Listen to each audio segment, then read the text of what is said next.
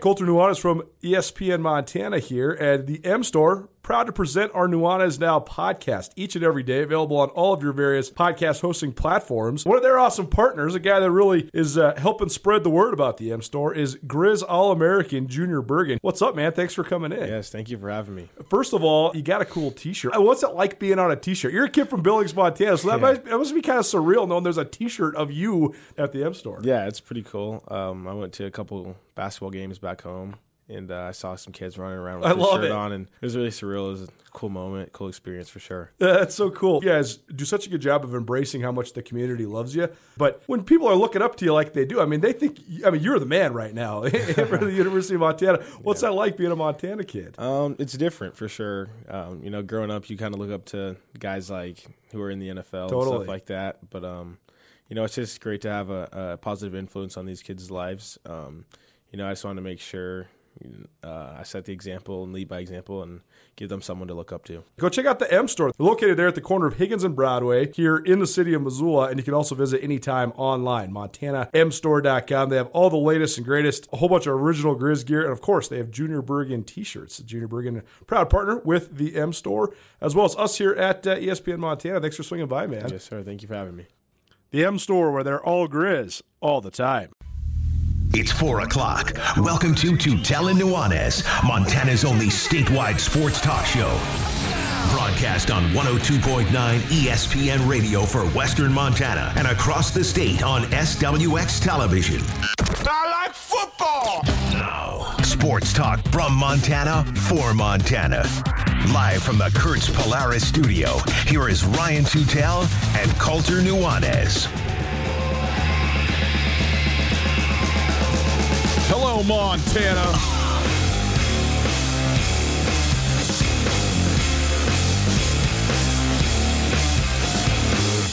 Our favorite players, NFC South edition. Who actually were the best teams by record? An objective discussion in the NFL over the last decade. And how about Justin Green, the recruiting coordinator and running backs coach for the Montana Grizzly football team? It is Tutel Nuanez 1029 ESPN Radio. Outstanding to be with you across the state on SWX Montana Television. Also, of course, across Western Montana on 102.9 ESPN Radio. Thanks so much for letting us be with you during this time on a beautiful day in Western Montana. Hopefully, starting to warm up basically everywhere else as well. A little springy out there, which is nice.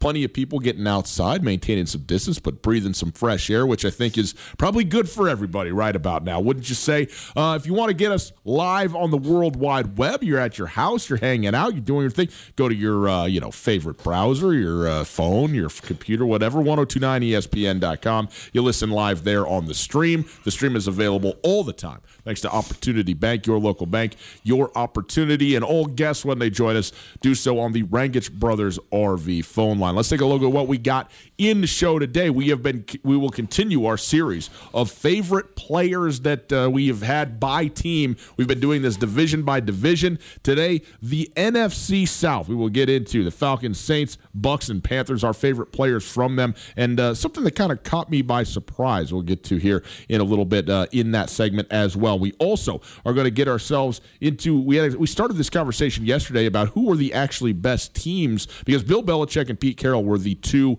uh, all-decade coaches in this all-decade team that came out last year, yep. and we were talking about well, probably the, the, the, the, Patriots were the best team by record. I maintain that. I have not looked this up. I know you were doing the research on this. We said I'm going to try and do a little guesswork, some trivia. It is a Wing It Wednesday after all, yep. so we'll do a little trivia on that. But we'll we'll go through the best teams and who they actually were and see uh, who who we're surprised by and who we are not surprised by that is on that list. So we'll get into that. We will have Wing It Wednesday. Here's what we're going to do. I have come up with not three but five great, great that's one man's opinion. It's easy to say it about yourself.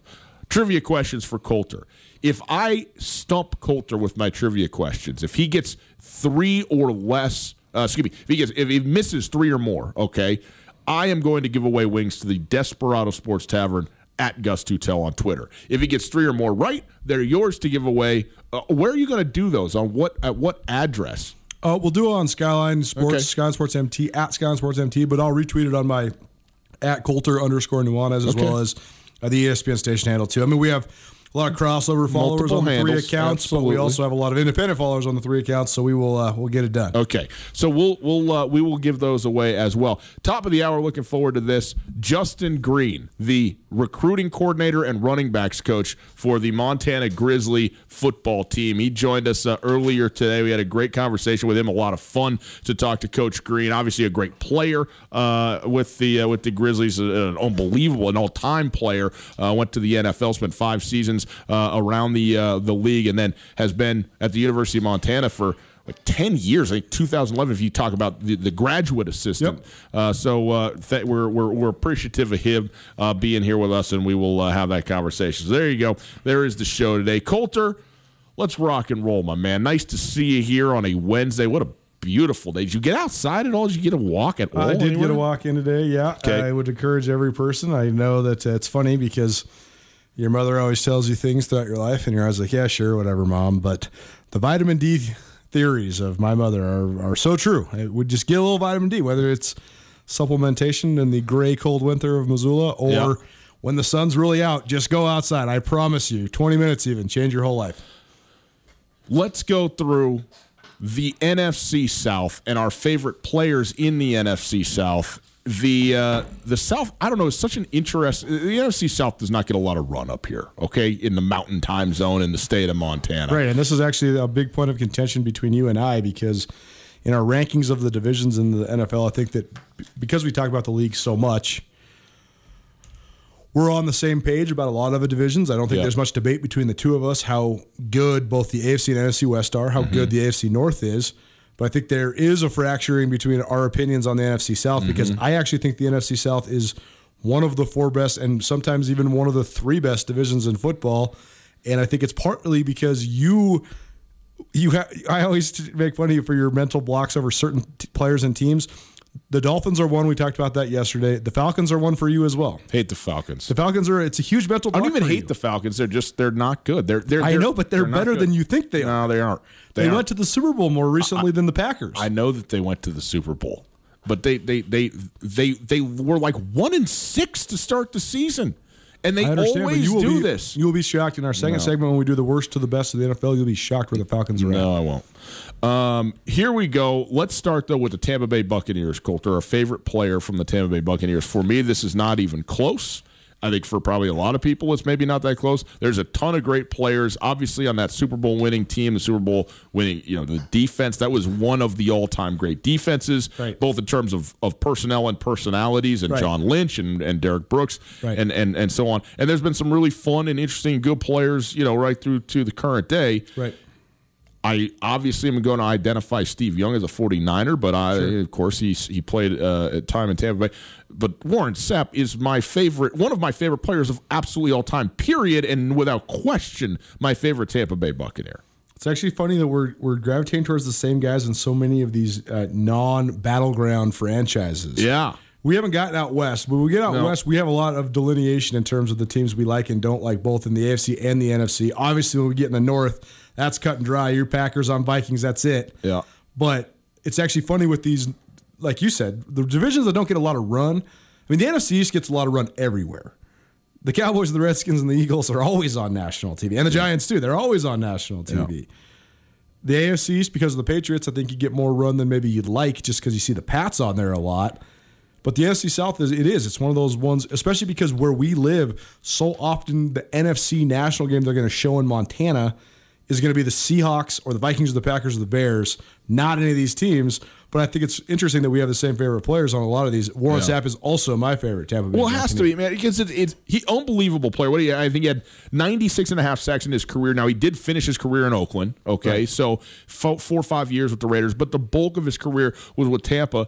And but but again, he is one of two guys, and they went head to head, and the other is Brett Favre that just played with the, the, the pure joy of it in a sport that is just so violent and so physical, and you have to have a certain uh, mental illness to love playing football. I guess is uh, how, I'll say, it. but but still the thrill of it and the fun of it, and those guys going after each other all the time, or more more aptly said, Warren Sapp going after Brett Favre and Favre trying to avoid you know having 300 pounds just come down on top of him all the time. But those guys love the competition of it, but you could see it, and there's a lot of guys that do.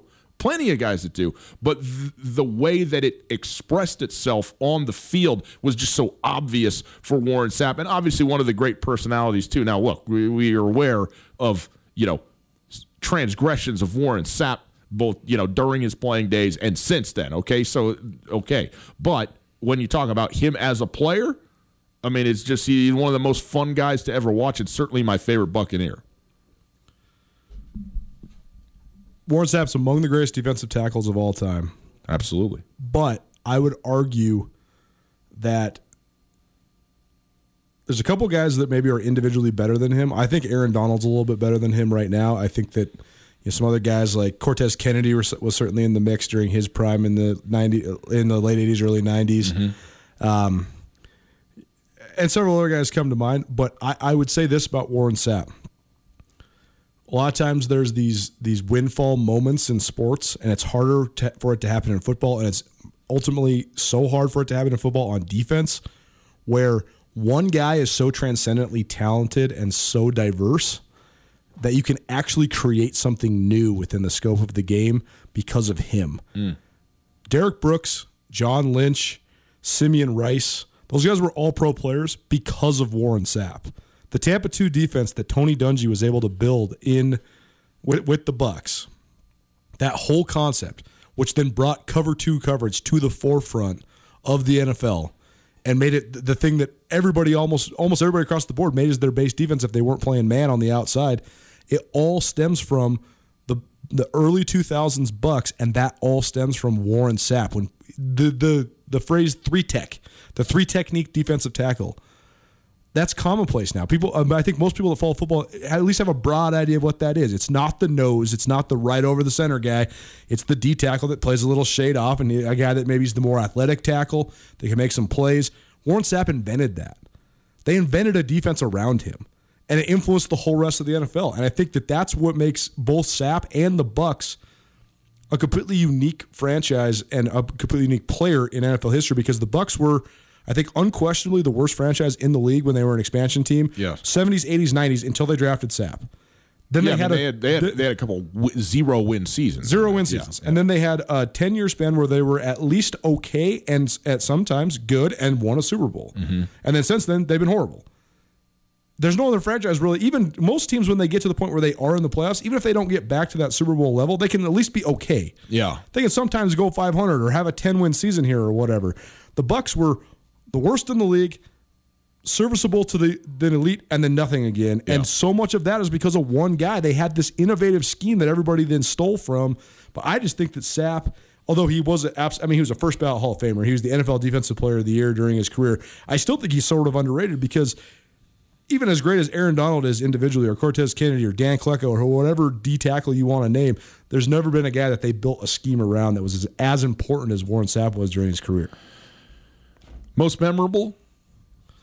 The Bucks have actually had a lot of memorable guys they because have. those Dungy Gruden Bucks had so many characters, a lot of outlaw type guys on there, but also some guys that are just great, good guys. I mean, Warrick Dunn has made so mm. so much news after his career because yeah. he's done this just phenomenal program where he builds houses for single mothers. It's like Habitat for Humanity for single mothers, yep. and it's amazing. He's built hundreds of houses. I mean, it's one of the great uh, philanthropic acts by former players. He himself, just because he was such a scat back and he was so small but yet so productive, he's memorable. Derrick Brooks, Simeon Rice, all those guys, John Lynch that we named, memorable. But to me, the most memorable buck, other, aside from Sapp, is Mike Alstott. Really? Mike Alstott was was a one of a kind guy. I mean, after John Riggins retired, there was no fullback like that. Listen, Mike, Mike Alstott is great. It's a giant Brad Pitt running around, which does you some favors. that part helps. The, the, reason, honestly, the the biggest reason that I think he's remembered is Chris Berman. Chris Berman probably the Chris Berman's part of it. Also, you know, another reason he was remembered, and this is a phenomenon that was really only prevalent in the late '90s to early 2000s. Video games. Mm. Video games are still obviously a huge thing, but the ratings in video games now they're so systematic and they're so detailed. I mean, they put every single guy like in a movement suit. Yeah, they know right, exactly right. how these guys are, and right. so the rankings. There's no like crazy rankings. The guys who you think are the best players are the best players. Back in those uh, NFL quarterback club games on the Nintendo 64, Alstott was he was like Bo Jackson in Tecmo Bowl, but better. and I think that that made him. I mean, because you you kind of just knew, oh, if I'm the Bucks, I can I got this dude. I got all can't stop. I can roll. All right, uh, let's go to the Carolina Panthers.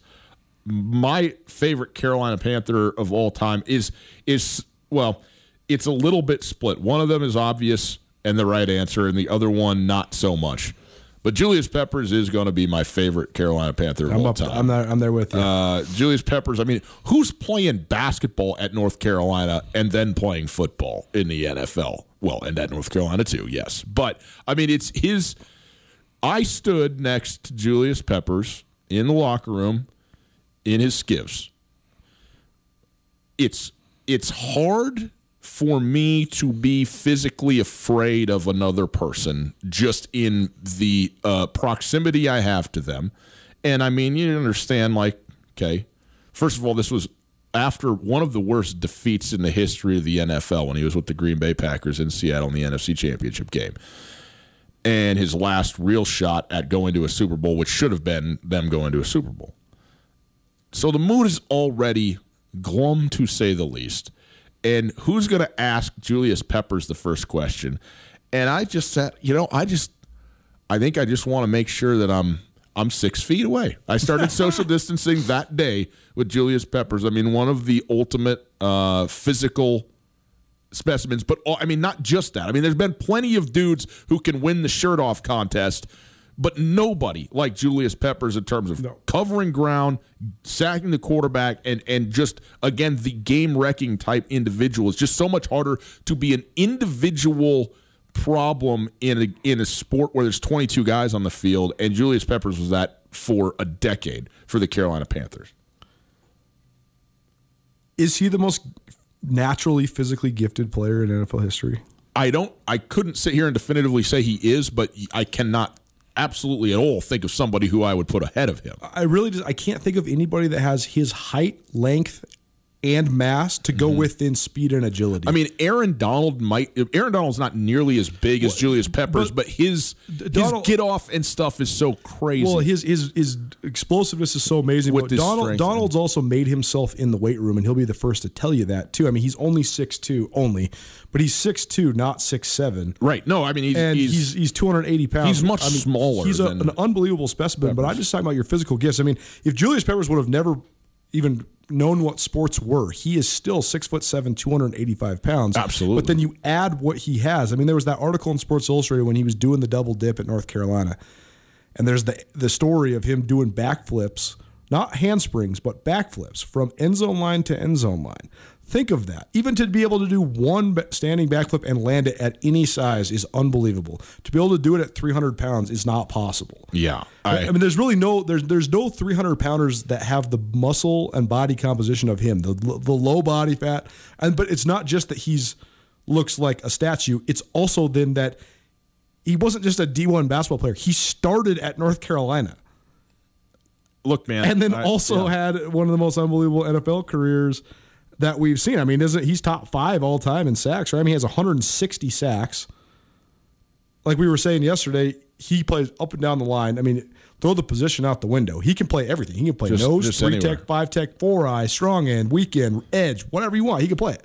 The, in in in in a league like the NFL, where every dude is a physical freak, where every dude is an alpha, where every dude, you know, is professionally paid to go and be as as crazy in the gym and on the field as they can possibly be. Right. There's a handful of guys where even those guys go, I don't want to. And when when Julius Peppers puts the helmet on and brings the black visor down. Him and you know the other guy I think of is Steven Jackson. Like Steven Jackson and no, Marshawn. Lynch later on, but Steven Jackson even bigger than oh, Marshawn. Oh. And when he had those dreads going, that was when the Lord of the Rings had come out. Mm. And he, mm. I swear to you, the only comp for Steven Jackson is one of the bad dudes the from orcs. the Lord of the Rings r- running around with their with their giant That's axes. Good. I mean, it's incredible. this guy. so that was Julius Peppers. I also though. think we we. Uh, maybe undersell a little bit too. When we think of the state, when we think of the Carolinas, especially North Carolina. We think mm. of basketball. college right, basketball, right. college basketball, college basketball. Yeah. It's hard to understate though that I mean I think that on a national level it's not recognized as much, but you have a kid from Wilson, North Carolina, who goes to the University of North Carolina in Chapel Hill and then gets drafted by the Carolina Panthers. Yeah. And then after leaving and playing for a couple of storied franchises in the in the Bears and the Packers, then returns to Carolina and retires yeah. too. I don't know if that resonates. Carolina doesn't have the the national NFL brand like so many other cities, like we were talking about the other day when we were talking about Al Kaline. But then you have I'm sure in that region, he is as revered as anyone. Absolutely. Here's the other thing that I just wanted to point out quickly about Carolina as an organization. And by the way, I got one more p- player that I'm that I'm going to uh, uh, uh, highlight here. But Carolina is was it 96 when they it was them and Jacksonville, right? Were the two expansion franchises that were the most recent expandees. Okay. Yep, that's right. And I think it was ninety five. Ninety five. Okay, but they because then the next year I think that they both like went far in the playoffs, right? Right. And and so I mean, but you're talking about just a twenty five year history and nothing like the duration of many of the franchises. But when you look at the list of players that have played for the Carolina Panthers, they are is good and in many cases better than many of the more established franchises, even going historically. I mean, you talk about DeAngelo Williams, Jonathan uh, Stewart, uh, Jonathan Stewart, yep. Steve Smith, Cam Newton, yep, Greg and Olsen. Luke Kuechly, Greg Olsen. Like, I mean, these are these are like all time types Chris of Richardson, dudes. The, the big D tackle. John Kasay is obviously great you know, very good kicker. Thomas Davis within within the thing. Thomas Davis, who had his arm looking like a football playing in a Super Bowl when they sewed that thing up. I mean, incredible. So th- I, I just wanted to like when I started to go through the list of Carolina Panthers, I was like, wow. I mean, this is there's some dudes. But my my other favorite guy, and it is Julius Peppers, but the one that I would also take is Josh Norman. Josh Norman mm. only played what four years for Carolina, not very long. Probably the opposite of beloved in Carolina, given the contract that he took with the Washington Redskins. Well, I mean, maybe, but here's here's the funny thing. He's so, a Carolina guy too, though. Shout out Coastal Carolina. FCS. That's right. FCS at the time. Now they're in the FBS. Uh, but when he, you know, he did what a lot of players do is they took the money and went to a place where they're just never going to win it, and that's at Washington. And so you know you make those choices, and he he certainly he is not anything like the player or something like that of a, of a Julius Peppers. But first of all, uh, he's another one of those guys where at his peak for two, three seasons, he was among and in the conversation for the, the best corner in the league, but also with without doubt the best talker in the league. I mean, the the absolute greatest, and and that goes so far with me. Not like any guy can get out there and you know talk a bunch of junk and do all this kind of thing.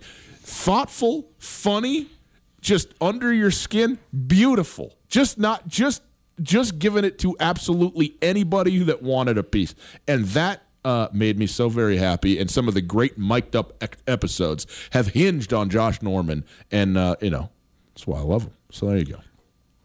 Uh, is there any? I mean, my most memorable is Cam Newton. Do you have any argument? Cam well, Newton's unbelievably polarizing, but Cam Newton it's honestly it's too bad what's happened to Cam Newton the last couple years because we talk about the it factor that is Zion Williamson. Mm. Regardless of if Cam has the it factor in terms of being able to be appealing, because I think he'll always be polarizing. He still has that gravitas, that star power. Absolutely. I mean, Cam Newton, Cam Newton had everybody's eyes on him the moment he stepped on the field at Auburn, and they never left. And I hope that he can make it back because I just think the character that he is is it's just good for professional sports in America. Yeah, and I I mean he is the most memorable Carolina Panther. I'll just leave it at that. Stu Tell Nuanez 1029 ESPN Radio. All right, Colter, let's go to the Atlanta Falcons. Okay, who do you got? My favorite Atlanta Falcon, and this is a choice by me in terms of slotting, but I'm going to put Deion Sanders as an Atlanta Falcon, uh, having played in Tallahassee, a relatively close locale to uh, to Atlanta, Georgia, and you know, opened his career there, was drafted there in 1989. In four, is it four seasons, I think, 24 interceptions and 10 touchdowns. I mean, nobody was like the pick six is if you get one in your career, it is it's a thing. Mm-hmm. And it was just like when's the next house call coming for Deion? And then everybody stopped throwing to him. That's right. Or at him, I guess. And and and then and then so what do you do? Well, you put him at kickoff or you put him at punt return, right. and he still just does whatever he wants. So Deion Sanders is my favorite Atlanta Falcon. Uh, in terms of guys who've been like full time Atlanta Falcons, I mean, first of all, I know Kroy Biermann's got to be high on a lot of people's lists around here, but Julio Jones is is very tough to beat. In my opinion, Julio Jones, in terms of like a career guy, is the best Falcon of all time. I mean, I think that he he is as good as it gets, and I'd have to go back through and check the exhaustive list. But in terms of the dude, like when I talk about the best player ever, I generally cash it out in football, not about is Julio Jones a better player than Julius Peppers. It's a very hard comparison to try and make. But I would say Julius Peppers is the best at his position in relation to the history of the NFL than any other player is at their position in the history of the Atlanta Falcons. Does that make sense? Absolutely.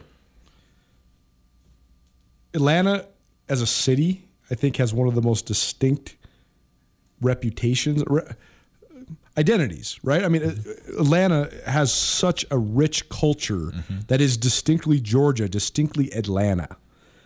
And the meshing or lack thereof with its pro sports teams over the years has been fascinating. Sometimes the Hawks have nailed it with their roster composition because I think it matters in certain places more than other places. I really do.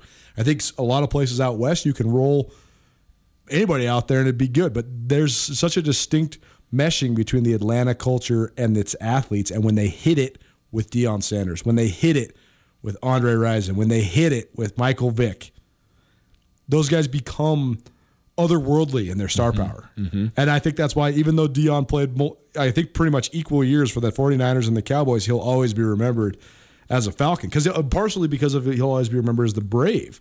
Right. And like the, the, exactly the two sport deal going on for and, three like years. The, the Atlanta Braves for a decade, they nailed the the meshing with the Atlanta culture on both the southern side. I mean, in, in every side they nailed it, and but then they've had a hard time getting it back. The Hawks have been in and out, which has been so fascinating. But I do think they have a dude right now in Trae Young that could really be beloved by people in Atlanta. But you know, you look at the the Falcons' best teams. It's been when they've had. I mean, remember the Dirty Bird Falcons in the late '90s? I mean, those guys they just they just encompassed what Atlanta is, and I think that's why they were so beloved. and They went all the way to the Super Bowl. My favorite Atlanta Falcon is the middle linebacker from that team, Jessie Tuggle. Mm. He's a guy that maybe a lot of people don't remember. No, why? Uh, I mean, Jessie Tuggle had. I've never seen statistics like this. I've never seen statistics like this. He had three straight 200 tackle seasons.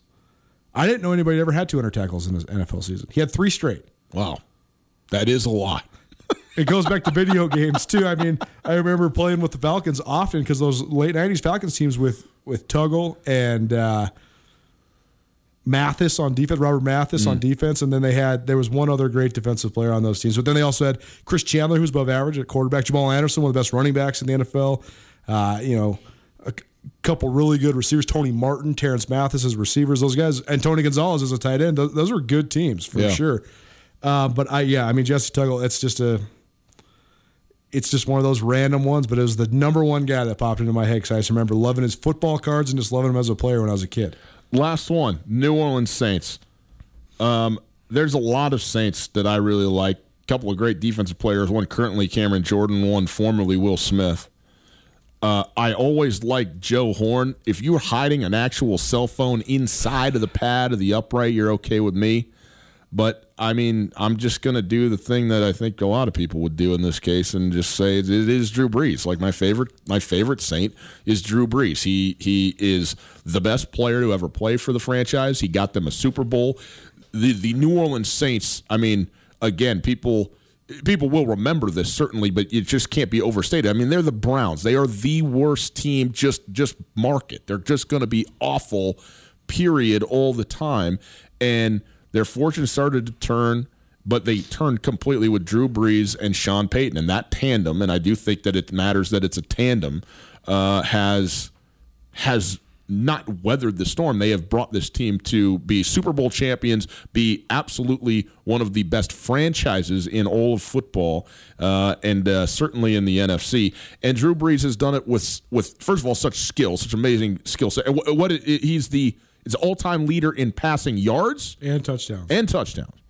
So he's got that, but also with such class, man. I mean, he's just He has just always been just so steady, such an underrated athlete because of how you know his side. Everybody talks about his accuracy and everything, and that's true. But you don't play in this league for that long, and the things that he can actually do, you know, physically is pretty remarkable. But also, you know, going through something like Hurricane Katrina and that whole team and what that meant to that town, but also his, you know, not not just willingness but desire to become a a grafted member of the the city of New Orleans, you know, and and and what that meant at that time, and continues to mean uh, for a city that that never did fully rebuild, you know, in a lot of places. Uh, he, you know. Uh, was was still a major part of both the physical and I think mental emotional healing through uh, the worst time in the history of that of that the modern history anyway of that city he's certainly the greatest player in franchise history. He's certainly the most memorable player in franchise history. He's certainly the most beloved player in probably the history of the city. Yep. Any pro athlete that's ever played there, save maybe Pete Maravich. I think it's Drew Brees. My favorite Saint, though, I, I, I thought about Brees because I actually really liked Drew Brees as well. I thought about Deuce McAllister. I, I love Deuce back in the early 2000s. I thought about Ricky Williams.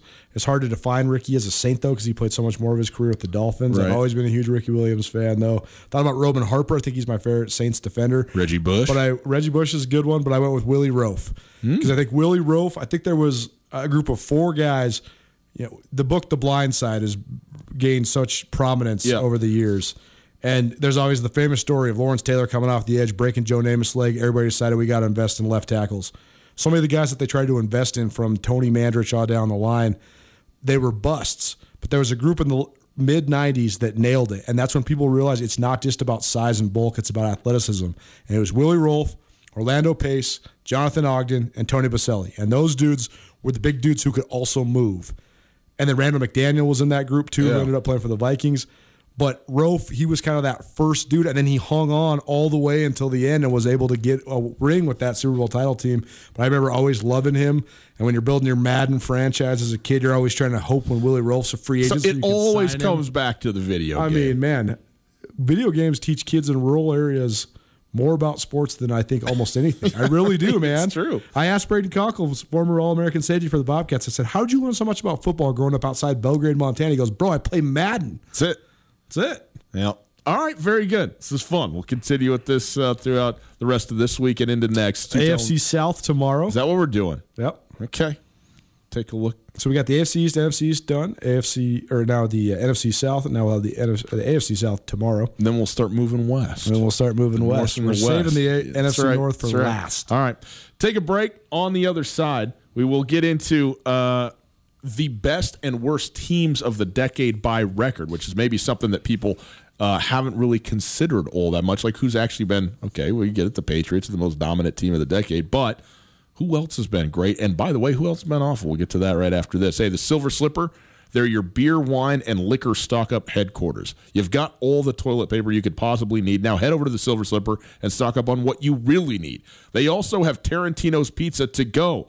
Silver Slipper, how about this? Pizza and cocktails to go. You call them up, you get them set up. And the liquor store, they're open from 11 to 8 daily, okay?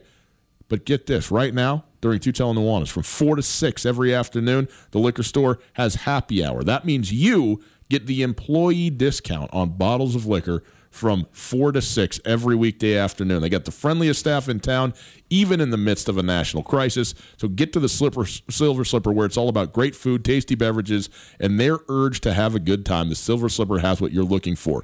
Visit online at thesilverslipperlounge.com for more info. They're across the street from Super Walmart on Brooks. Stop by today. See why the Silver Slipper is one of Montana's best kept secrets. At Blackfoot, we're experts at keeping businesses connected to customers and communities. During this time, we want to help share our expertise with your business. From advising on remote workforce systems to assessing internet connections, we're here to help deploy the solution you need to continue supporting your customers. How can we help your business? Call 866-541-5000 or visit goblackfoot.com slash remote workforce to learn more.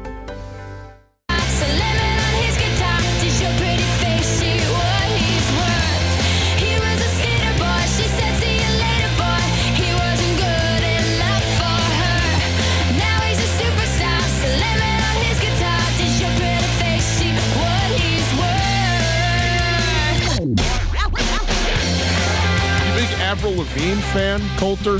What do you think, Gus? She's Canadian. She's Canadian, right? Tommy, I believe Avril Lavigne uh, is uh, from north of the border there. Couldn't tell you. All I know is that she's a heck of a lot better than Dave Matthews. he just says the guy who texts me after midnight about Dave Matthews at least once a week. He's hallucinating really again. He's getting baptized. The fire. Went and saw Avril Lavigne. You did? I sure did. Well, I'm supposed to go see Dave Matthews. I'm only in about four figures for this, so if it gets canceled, I'll be real mad. Uh, I should clarify I was working as a fundraiser for the lacrosse team at, at the concert.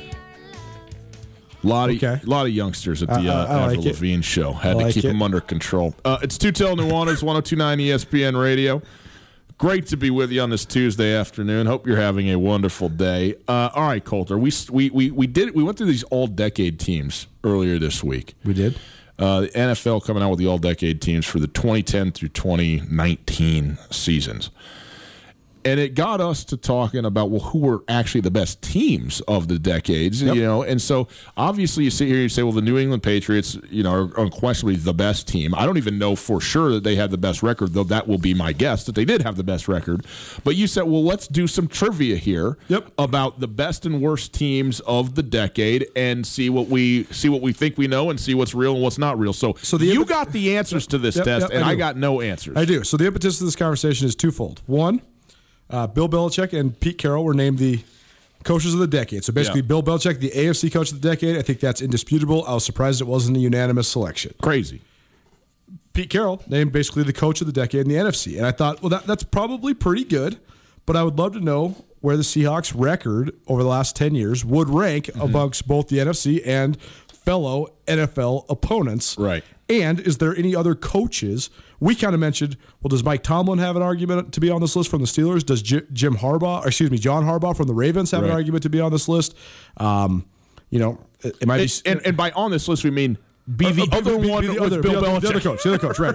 but then when you think about Harbaugh and you think about Tomlin, uh, they're in the AFC, and it's very clear well, was, I mean, it, it, it, could have been two. You could have done sure, two for the same conference, but it, I think that part of it was AFC and NFC. Either way, so that's that's one of them, and then the other one is just uh, to maybe either affirm or disprove some of your notions of who actually are the okay. most st- solid franchises in the league. I'll, so one of the the seven questions I wrote for you, which I actually think I'll seven just, questions. I'll actually think I'll just lead with this statistic rather than I won't ask you this question. This okay. is actually just a statistic to lead with. So okay. Over the last ten years, there's only uh, 14 teams in the league with over 500 records. Okay. About half. About half, right. Under.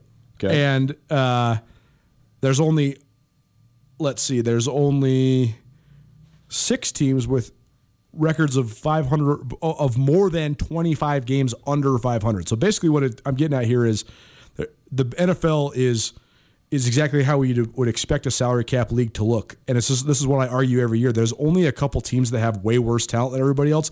There's only a couple teams that have way better talent than everybody else. Almost everybody else is in the middle. Yeah. Do you stay healthy? And how's your quarterback play? That's what's going to determine the difference between 10 and 6 and 6 and 10. Mm-hmm. To get to 12 or or fall to 2, those are the teams that are really bad yeah. or really good. Yeah. Or maybe catch lightning in a bottle. So let's start with this. Who are the five worst teams in the NFL over the last decade? Well, I mean, Cleveland. Cleveland's the worst team in the NFL. 47, or excuse me, 42 and 117. Absolutely the worst record of the decade by more than 10 games. Is that right? Um, okay, Cleveland. I mean, Buffalo's been good recently, but for a good portion of the decade, they were not good. Uh, they've been. I mean, they've been pretty good the last three or four years, though. It's so, not the Bills. Um, is Tampa on this Tampa list? Bay is the third worst team in the league. They okay. went 59 and 101, still a full 17 games better than the Browns. Um, is Arizona? Arizona's not. Arizona's okay. actually better than you think. Arizona okay. went 75 and 83, so they were kind of right in that middle. They were 19th among win totals. Okay. Um, cuz their Super Bowl year against uh, Pittsburgh was that in this decade or was it that the was previous? the first year of this decade oh yes. it was okay so that that's a little more recent than i, I thought it was maybe like 08 09 but i guess uh, i guess not okay uh, other well cincinnati Cincinnati has actually they went to the playoffs like six years in a row and they like lost. 10. Okay, okay. They went to the playoffs pretty much every year under Marvin Lewis. So the Bengals are right back, smack dab in the middle, seventy-seven so, and 81, 17th. Detroit's got to be there, right? Uh, the Lions are twenty second. Okay, so they're not even in the bottom ten. Jags. The Jags are the second worst team of the decade. Yeah. At uh, they went fifty-one and 109, so only nine games better than the Browns. Okay. How about, how about Washington? Washington is fourth worst. They're team. fourth. Okay, yep. so let's so there you go. say I got four. You got four, okay, and then the Raiders are the other one. Oh, re- okay. The other ones that are that are uh, more than more than twenty games under five hundred included the New York Jets, the Tennessee Titans, which surprised me. Hmm. Dolphins better record than the Titans. There's no way you would have got that question right. I don't think I would have either. Yeah, but still, what seventh, eighth worst? Yep. Yeah. But the Titans have made the playoffs a couple times. Totally. Yeah. Yeah. This one's the most surprising of the bottom ten, though the New York Football Giants, mm. 24th, 70 and 90. Hmm. All the way up through then wow. the, the, Rams of both St. Louis and LA were 21st. The Bears 20th. I thought that was a little surprising. The okay. Bears are usually better than you think. Chargers 18th. Panthers up to 16th. So now All those right, are so those are the, the there's the bottom half. So now okay. I'll, I'll, let you guess the top five. The teams. five best. Okay, yep. well I'll say New England. New England is the best team of the last decade by a full 23 games. Yeah a season and a half of football is what the New England Patriots were better than everyone else. 125 and 35. They lost 35 games in a decade. Think of that. Now, is this including postseason? This is not numbers? including postseason. Okay, because here's the thing. New England is unquestionably, okay, unquestionably the best team of the decade. Okay, and, and this this only serves to further the point. They also have played in one of the otherwise worst divisions. I mean, maybe the worst division of the decade, with the Bills, Dolphins, and Jets all sitting in there all together. Yeah, only division in the in the NFL where all four or uh, the other three teams besides the Patriots yeah. were in the bottom. And half. obviously, the Patriots are responsible for them in the bo- being in the bottom. No half, doubt, but, but they're also responsible for the Patriots having five to six divisional wins a year. You have the Bills at 23rd, the Dolphins at 25th, and the Jets at 27th. So you have terrible three bottom third so, teams in the same you know, division. Uh, just for what it's worth. Uh, I would say that Green Bay's got to have a pretty good record. Green Bay Packers, second best record yeah. in the NFL over the last 10 years, 102 and 56. Yeah. Um, well, I know that you're going to tell me Atlanta's there because we've been we've been yelling at each other about this. Atlanta's in the top ten. They're not in the top. Okay, five. okay. Atlanta's ninth. So they are 89 and 71. Here's the thing I'm going to maybe surprise you with, and maybe I'm wrong. I actually don't think Seattle's in the top five. They are. Are they? They are.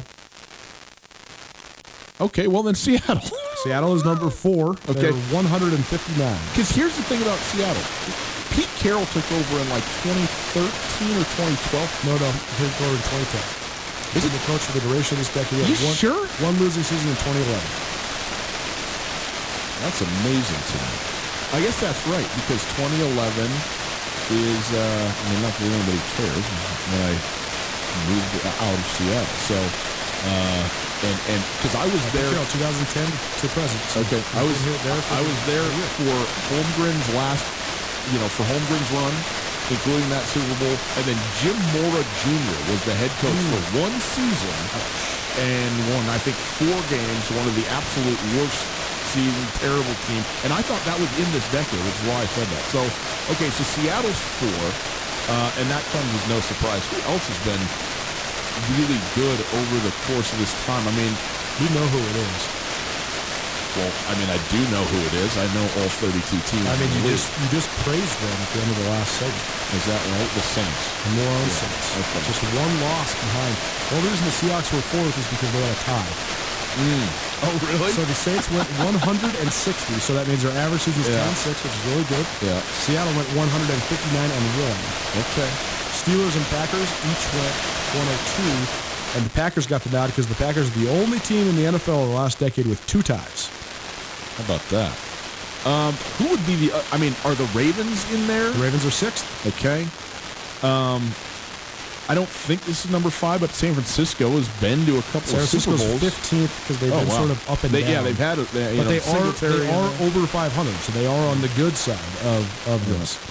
Um, man, who would be who would be one of the other? You're missing really, three from the top well, ten. Pittsburgh, you know, has been oh, consistently. So the Steelers are third. Uh, you hadn't had the Steelers yet. Okay, so they're, they're third. Steelers okay, third, that's yeah. the that's the one that I was looking for. Okay, there. All right. So then the rest of the top 10, the Chiefs are seventh, the Broncos eighth, the Falcons ninth, Eagles 10th, Cowboys 11th, Vikings 12th, Colts 13th, Texans 14th. How about that? Little, I was a little surprised that the Falcons were better than all three, the Vikings, Eagles, and Cowboys. Yeah, I mean, I was also a little bit surprised that the Chiefs were the seventh best team in the decade. The Chiefs have always been solid to to good. It's just so funny because they have one of the most uh, commiserating fan bases, and so you always Yeah. think the Chiefs are worse or more heartbroken than they actually but, are. but just let's go this. The top five in order again are New England, Yep. Green Bay, Yep. Pittsburgh, yep, Seattle, Seattle, and then New New Orleans. Orleans. Yep, and then Baltimore, Kansas City, Denver, Atlanta, Philadelphia. Um, three NFC teams, by the way, in the top five.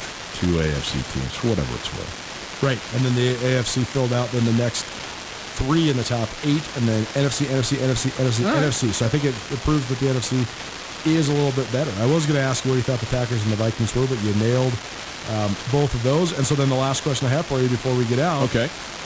Again, I think we both agree Bill Belichick absolutely is the guy, the coach, one of the coach of the decade. Yep. Knowing what you just knew, now what you just learned there, Pete Carroll, Sean Payton, or your boy Mike McCarthy. Well, not no. I mean, even with a ring this decade. Second best record in the, in the NFL. yeah.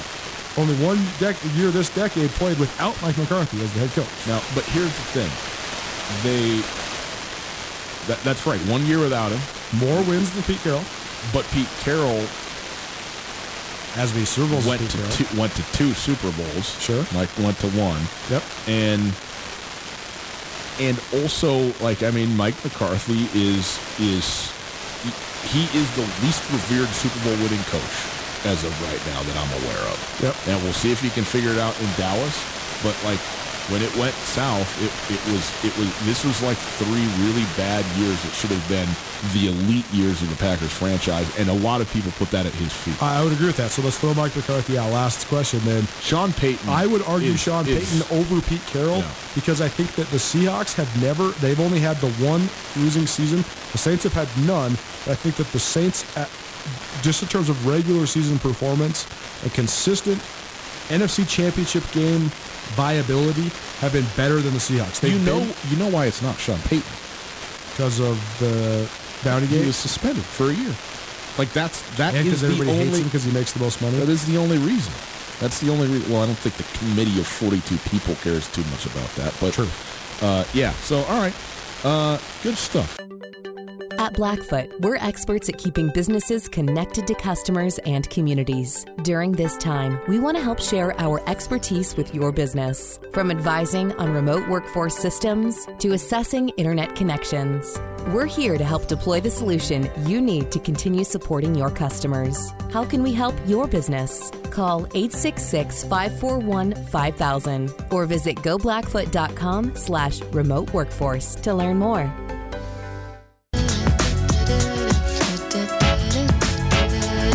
1029 ESPN Radio, SWX Montana Television, at Gus Tutel on Twitter. You're going to want that right now. At 1029 ESPN, at Skyline Sports MT. Also, you're going to want those right now. It is time for a Wing It Wednesday. It's brought to us by our friends at the Desperado Sports Tavern. The Desperado, open for business, boys and girls. Give them a call. They got curbside pickup for you. Wings, fries, meats, some of the best meats around.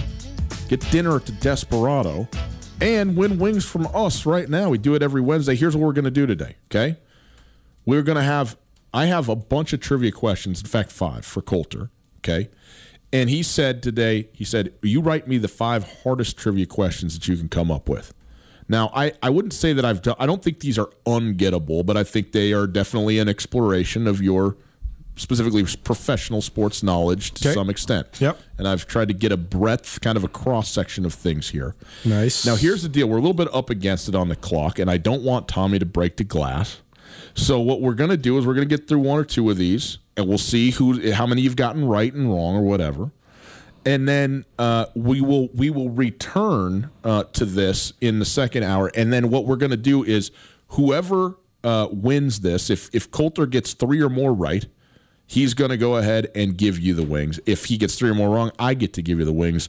through our Twitter accounts. Okay, so that's what we're going to do here. So Colter, let's start. Here's question number one.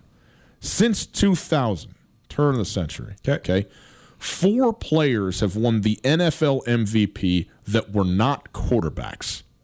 Who? The straight up NFL MVP that were not non quarterbacks since 2000.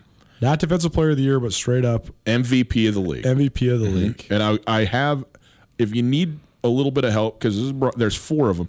I have, I do have a, a, a. How many of them are defensive players? Okay, I'll give you my hint. They're all running backs. They're all running backs. All of them. Okay, Adrian Peterson. Adrian Peterson in 2012.